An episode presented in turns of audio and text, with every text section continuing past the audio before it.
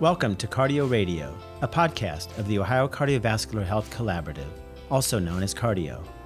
This is Dr. Michael Konstan from the Case Western Reserve University School of Medicine, and I serve as the principal investigator for Cardi-OH, a statewide network of Ohio's seven medical schools. Cardi-OH is funded by the Ohio Department of Medicaid and shares best practices to improve cardiovascular health outcomes and to eliminate health disparities in Ohio's Medicaid population. I hope you enjoy today's podcast. I am Elise Karen, Practice Improvement Coaching Lead for Cardi-OH's Team Best Practices and Associate Professor of Medicine at Case Western Reserve University. Today's podcast will address the timely topic of hypertension management in the era of telehealth. With me today are Dr. Randy Wexler and Dr. Shalina Nair. Dr. Wexler is a professor and clinical vice chair of family medicine at The Ohio State University. He attended medical school at Wright State University and received a Master's of Public Health at The Ohio State University. He has received research funding from the National Institutes of Health, the Agency for Healthcare Research and Quality, and the Health Resources Services Administration, as well as private foundations. His research interests include health policy, systems change, and improvements in hypertension control in primary care. Dr. Nair is an associate professor of clinical family medicine at The Ohio State University. She attended medical school at Neomed and received a Master's of Business Administration at The Ohio State University. She is a Six Sigma Green Belt and serves as quality lead the family medicine clinical lead for the eConsults program, and is both a portfolio coach for medical students and an applied health system science coach. Her interests include preventive health, chronic disease management, and quality improvement. Welcome, Dr. Wexler and Dr. Nair. Nice to be with you. So, Dr. Wexler, I think the first question is for you. How have you handled blood pressure management during the time of telehealth? I think what it did was force us to rethink what an acceptable blood pressure is. So, for example, when it would be time for a patient whose blood pressure was critical in their care, we ahead of time contacted them and asked them to get a blood pressure machine, uh, explained to them the proper way to take their blood pressure, ask them to do so and be ready for the visit. That worked about 40 to 50% of the time. For those who did not, we, well, most of us would then talk to them about the importance of doing that. And the trade off is if you go out and get a blood pressure cuff and use it properly, then we won't have to have you come into the office. So, for many patients, that served as a strong incentive to actually increase their self management and understanding of their blood pressure control because many patients, for a variety of reasons, much of which was COVID related, but some of which was not, some of it was convenience, wanted to be able to continue to, to manage their blood pressure through telehealth. Uh, during each particular visit, it was also important to ask general screening questions you might ask, such as chest pain, shortness of breath, whether somebody had PND or orthopnea, whether somebody had visual changes or headaches that might have been different. But the other thing is, many of us are on a similar electronic health record, which has care everywhere. So, myself, what I started doing was looking in the person's care everywhere aspect of their chart. And if they've had a blood pressure within the last six months somewhere else that was normal, I accepted that blood pressure and we worked from there. However, if the blood pressure was abnormal, then we would talk about abnormal and what we might want to do from there, which depended on risk factor as well as the degree of abnormality with respect to the blood pressure. The final component to that was looking, at least in, in the electronic health record, um, how it's set up at Ohio State, and we're on Epic, as will be many of you who are listening to this, was under the media tab. There are certainly going to be independent practitioners and specialists who would have seen the patient that may not have information necessarily immediately available in Care Everywhere, but it may be scanned in under the media tab. And so by going under the media tab, I could also evaluate to see what the particular blood pressure was there. By doing all of those things, you're actually able to cobble together a decent look at where somebody's blood pressure status might be. Doesn't mean you don't necessarily have to have them come to the office. I've certainly had patients who've been hovering in the 180s, 190s systolic, and we were in the process of bringing their blood pressure down. But for a lot of patients in the 140s and 150s without symptoms, you can actually manage them in that manner as well as those who have a normal blood pressure and continue to reinforce previous medication and therapeutic lifestyle change. So, uh, just a follow up question How do you educate patients about how to measure their blood pressure at home by phone or video? Sure. So, the American Heart Association and a lot of groups have um, visual kind of one page handouts for patients on how to do that. And there's a number of them out there, not just the American Heart Association. And different patients learn differently uh, from different visual cues. Some prefer bullet points, some do not. And these handouts tend to go through the standards, which include a quiet room, five minutes of rest, how to place your arm with the blood pressure cuff on it, um, making sure you've gone to the restroom prior to your blood pressure being taken, feet on the floor, sitting up properly, all those types of things. And so that's the best way, I think, to communicate with patients around that. The other thing I always communicate to patients, and sometimes I forget to do this till it's too late, people are out there buying wrist blood pressure cuffs, and it's important to let them know that not only should they never use one of those, they should never use the finger cuffs for blood pressure as well. It really needs to be a blood pressure cuff that goes around the upper arm. So, how do you order a home blood pressure machine? Uh, depends on the patient's insurance. Uh, different individuals uh, will have coverage, some will not. Um, right now, I tend to uh, recommend to folks, I have a link for it. Uh, the British and Irish Hypertension Society has some what they consider to be approved or validated blood pressure cuffs. Um, and you can go on there and see what those are. Omron tends to be one that's pretty common. Uh, and although the cost for these machines are in pounds, uh, you can find those here in the United States as well. For some, such as those who may have Medicaid coverage, you can actually order this through the pharmacy, through your electronic record, uh, uh based on diagnosis. But you also want to use the correct code, which would be A as an Adam, 4670. And so that helps to reduce the barrier for those particular individuals to get a blood pressure cuff. So there's a variety of ways to go through that process and talking with patients. A lot of it has to do with um, what their coverage uh, availability is. So, how comfortable are you in your ability to use home blood pressure readings to guide treatment? My comfort level is dependent upon patient engagement.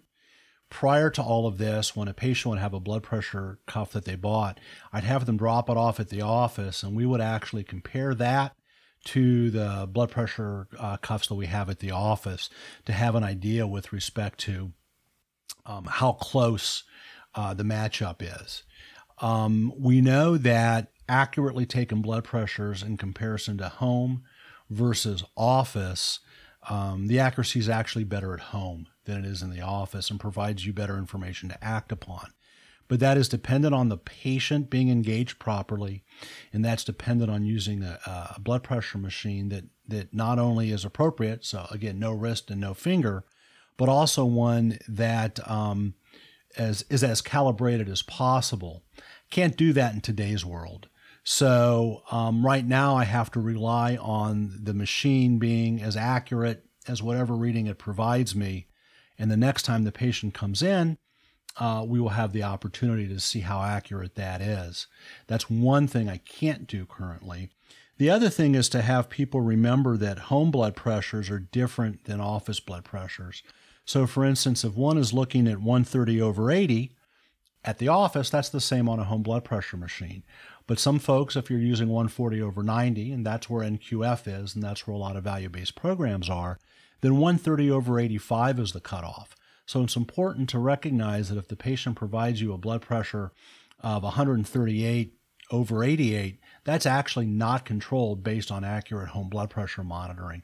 So it's also important to understand those differences. What are the upsides and downsides of telehealth for hypertension management? I think the biggest upside, at least from my perspective, is patient engagement and self management support. One of the things that telehealth has forced us to do is to work with the patient for them to be more engaged in their health. Prior to the significant use of telehealth, it's, it's very easy to have the patient come to the office, check their blood pressure, give them a handout, and send them on their way.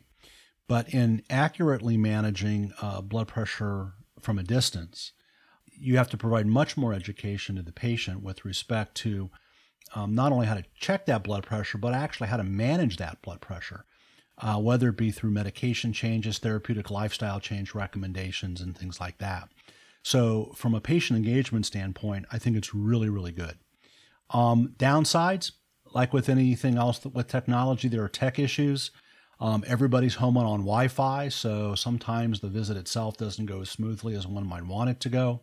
Again, the accuracy of the cuff would be one.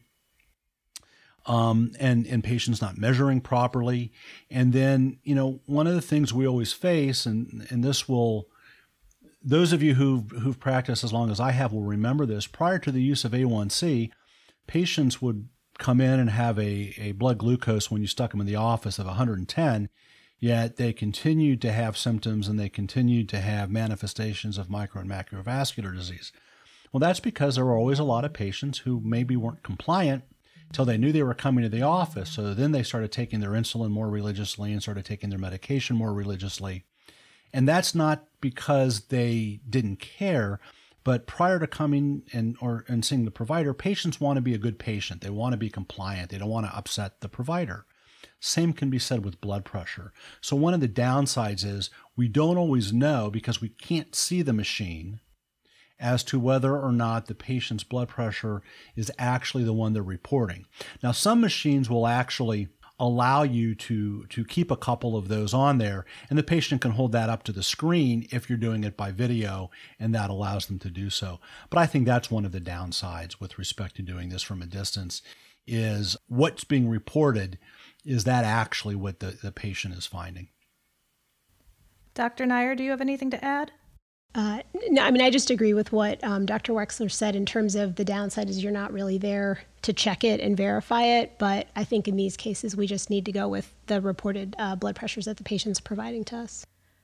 So, how do you address a low salt DASH diet when people are at home and trying to avoid shopping or facing challenges obtaining healthier foods? That's always been a challenge, even pre COVID especially in our underserved populations who may be in a food desert or food insecure. Especially now when people are going to shop less uh, and have much more limited resources because of their finances, they're going to want to purchase food that lasts longer. So, going out and buying fresh fruits and vegetables may not be as high on their agenda because of the more limited shelf life, the not wanting to go shopping as frequently, etc. So, people often will turn to canned goods. Now, canned goods themselves are not necessarily bad if you do the right thing by checking the labels, but you want to make sure, especially with your hypertensive patients, that they're not buying fruits with a lot of added sugars and syrups and fructose. And with the vegetables, uh, you don't want them to have uh, vegetables that have a lot of added salt and sodium, which is a hidden problem for those folks who are looking for a higher shelf life. Now, you can get frozen fruit and frozen vegetables they have a much longer shelf life because you can keep them in the freezer. They're more expensive than canned goods, but they are, for lack of a better term, healthier typically because they don't have the additives you may find in a lot of the canned goods. So you really need to work with patients to better understand looking at the labels to make choices that do not have high sodium loads and those that do not have high sugar loads. So, Dr. Nair, how have you handled patient trust building and rapport using these new telehealth approaches? So, I think it's important to reassure patients that we are providing safe and quality care and that they are not missing anything by having their visits conducted through telehealth services. By them checking and providing their blood pressure readings, along with other information that we're able to obtain at the visit, such as their weight, their diet, the history since the last time we saw them, review of systems, and so forth, we can, we can effectively manage their hypertension, make medication adjustments when needed, and safely order or defer labs and imaging as appropriate to their current situation. Um, if they do need to be seen in person, then we do have policies in place to protect them with temperature checks and masks, as well as staff and providers also following these guidelines and wearing the PPE. So that's something that I've been able to reassure them if maybe I need a Chem 6 that, it, you know, I really don't want them to wait on it, they do feel pretty reassured that we're following those guidelines. Um, overall, I've personally found that my patients have been really satisfied with their telehealth experiences, even if they had some reservations uh, prior to doing it, and that we've also been able to uh, manage a lot of medical conditions this way that we may not have thought we were able to prior to this. Dr. Wexler, do you have anything to add? No, I think that covered it very well. So I know everybody's experienced technical hurdles during this conversion to telehealth. How can we address these technical hurdles for the Medicaid population? We offer a variety of video visit options such as MyChart, Updox, Doximity, Skype, FaceTime, all of which have been allowed with the uh, relaxed guidelines currently. These options can help fit different patient technology capabilities, including addressing different hardware, software, or Wi Fi variability. We do also have the capabilities to perform telephone visits. So, if there is a barrier to doing a video visit due to lack of any of those resources, there's no smartphone, laptop, Wi Fi, we're still able to provide quality uh, care by telephone. There's also some options for free and reduced cost internet services available, and so that could be something that can aid the video visits. We also offer interpretation services for telephone visits as well as multi party options. And ultimately, if none of those options work for any lack of resources, uh, we can still offer in person visits if needed. So, how can we preserve a team based model of care with the telehealth approach? So, even though we're providing care remotely, we still have access to all of the same resources that we had prior. So, that includes pharmacy, nutrition, behavioral health, all of which are available in all of our primary care locations, as well as continued access to specialty care. If we have patients who are struggling with their diets, for example, we can link them with our nutritionist, have them set up a telehealth visit to further discuss that and reinforce the importance of following the low salt and DASH diets. If patients have anxiety about their health care, we can coordinate telehealth visits with behavioral health. If we're having difficulty controlling a medical condition such as hypertension, we have the access to e consults, which are electronic communications that are initiated by a PCP uh, between them and a specialist with the intent to advance the diagnosis and treatment plan for the patient. And so these essentially electronically documented curbside consults are available specifically for cardiology and nephrology if we have issues with resistant hypertension, but they're also available with a variety of other specialties within our medical center to address a variety of conditions ultimately, we still have essentially all of the resources available to continue the team based approach to care, even if it's done remotely.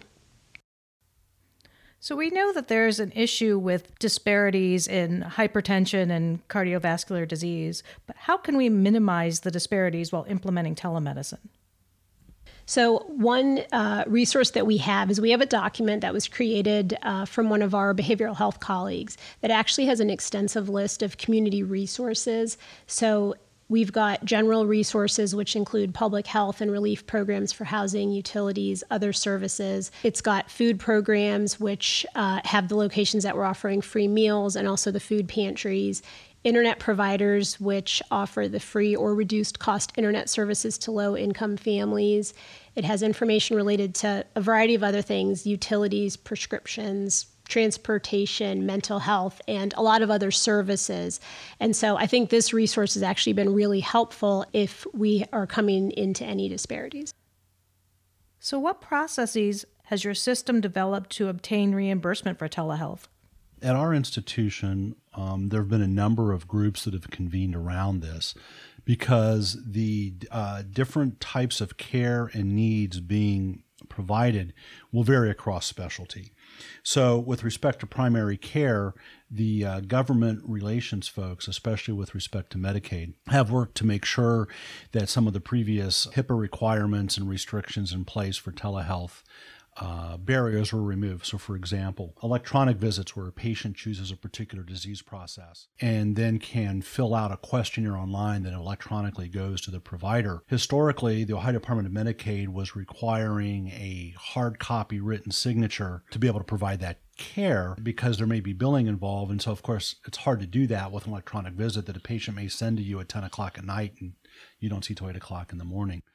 So uh, the government relations team worked with not only Medicaid, but a lot of other stakeholders with respect to making sure that discussions around removing those barriers occurred, which which they have, and made it a lot easier to provide that services as well as to be reimbursed. In addition, a lot of this has gone on at the federal level because, as everybody will recall, a lot of the guidance that payers follow uh, is whatever CMS does. And so, by having CMS reimburse for telehealth uh, from telephones, excuse me, to be more specific, and then make telephone visits equal in reimbursement to other types of telehealth modalities, backdated to the 1st of March, was huge. And then there were a variety of groups and entities within the institution that were looking at things from the standpoint of necessary urgent procedures and things like that. But as importantly, was making sure that behavioral health was addressed. And uh, recently, I believe it was in the last week or two, uh, CMS allowed behavioral health to be delivered by telephone, which was very helpful for our underserved population, especially our Medicaid patients who may only have access to telephone. So I think this occurs at both the state and federal level and it occurs within a variety of specialties working with our government relation folks as well as our managed care teams to look at the various barriers that we knew existed, the ones that popped up, and then work through the process to see how we can address them. I will say that across the board, that as this all occurred, I think all the stakeholders moved very quickly to do what was in the best interest of patients and remove a lot of these barriers. So that typically within about seven to 10 days, which as anybody knows is, is light speed with respect to how things transform both in policy and healthcare, uh, to allow us to provide these vast array of um, telehealth modalities that Dr. Nair described to allow us to care for our patients. Those those types of evaluations are still ongoing. There are still discussions to occur. Um, as as um, as the years progress, as this year progresses, there of course is a consideration for sunsetting um, these reimbursement policies uh, in both the governmental and uh, commercial sectors, and we want to make sure we have ongoing discussions around that, at least for the foreseeable future. Even if COVID cases continue to decline, the need to provide telehealth will still be where we need to be for a variety of reasons, including um, high risk patients being exposed, even if that exposure is less than perhaps it was in March or April as well as individuals who may now have uh, child rearing responsibilities because daycare is not open or they're not available to go to daycare because of cost, so that we can still provide them the care that they need. So now that patients aren't able to access services like they were before, do you think that disparities have been exacerbated? For example, if they've had issues getting access to healthy food before, is that issue exacerbated? I think to some degree that has been. Uh, one of the things that I thought was really nice is when this all started, that a lot of the schools, when the school age children ended up having to stay home, were still providing the free breakfast and lunch to the students because there were a lot of children who needed those meals and relied on those meals. And this might have been something that people with access wouldn't have thought about, but I, I think it was a really nice service that was provided. Yes, I, I, would agree. The the other concern that that I have had um, with regards to exacerbation of disparities is many of our patients who come from underserved populations don't have the access to Wi-Fi that others have, and they may have phones that have limited amounts of minutes, uh, and so uh, doing a telehealth visit may be a problem from the standpoint of not only Wi-Fi but the minutes that they're uh, allowed to use. The, the same document that Dr. Nair had mentioned previously, put together by our behavioral health folks, uh, also lists the free Wi Fi locations around central Ohio. Uh, it does require uh, patients to, to get to that location, which is another issue, obviously, for disparities because transportation is such a huge issue in that population. But I do agree with Dr. Nair that across the board, I think these disparities have been exacerbated for all of these reasons. So, Dr. Nair, could you please describe the process of how you learned to overcome barriers to implementing telehealth and how you helped your colleagues troubleshoot any of the problems they had? Sure. So, when this all started, uh, my chair gave me some time to work on telehealth so that because we knew that this was something that needed to expand rapidly. So, what we did is my my medical assistant was kind enough to test out the platforms with me, and so we tested out. Our system has um, the Epic MyChart visits, and so we essentially just practiced. I tried to contact her, see what kind of barriers she might have had in joining those visits, And so that way we were able to provide that information to uh, our colleagues and then also patients when they were going to use those visit types. We also then used Updox, which is another third party visit type that we're using. And we did the same thing with that, actually, as well as Doximity, in that I just contacted her asked her what it looked like on her end. She would send me screenshots that, so that we could spread that information around as well. And just trying to figure out what kind of barriers or what kind of pop-ups or um, things might might come up during the process that we wouldn't anticipate. And so I found that that was really uh, really helpful because then once we did expand and really roll to virtual care, we we had we had worked out a lot of the kinks. So I think it was a, a much easier process. Thank you to our featured guests, Dr. Wexler and Dr. Nair, for joining us today. And a special thank you to our listeners for tuning into Cardi-OH Radio. This concludes today's podcast. Be sure to visit cardi-oh.org to learn more about the Ohio Cardiovascular Health Collaborative.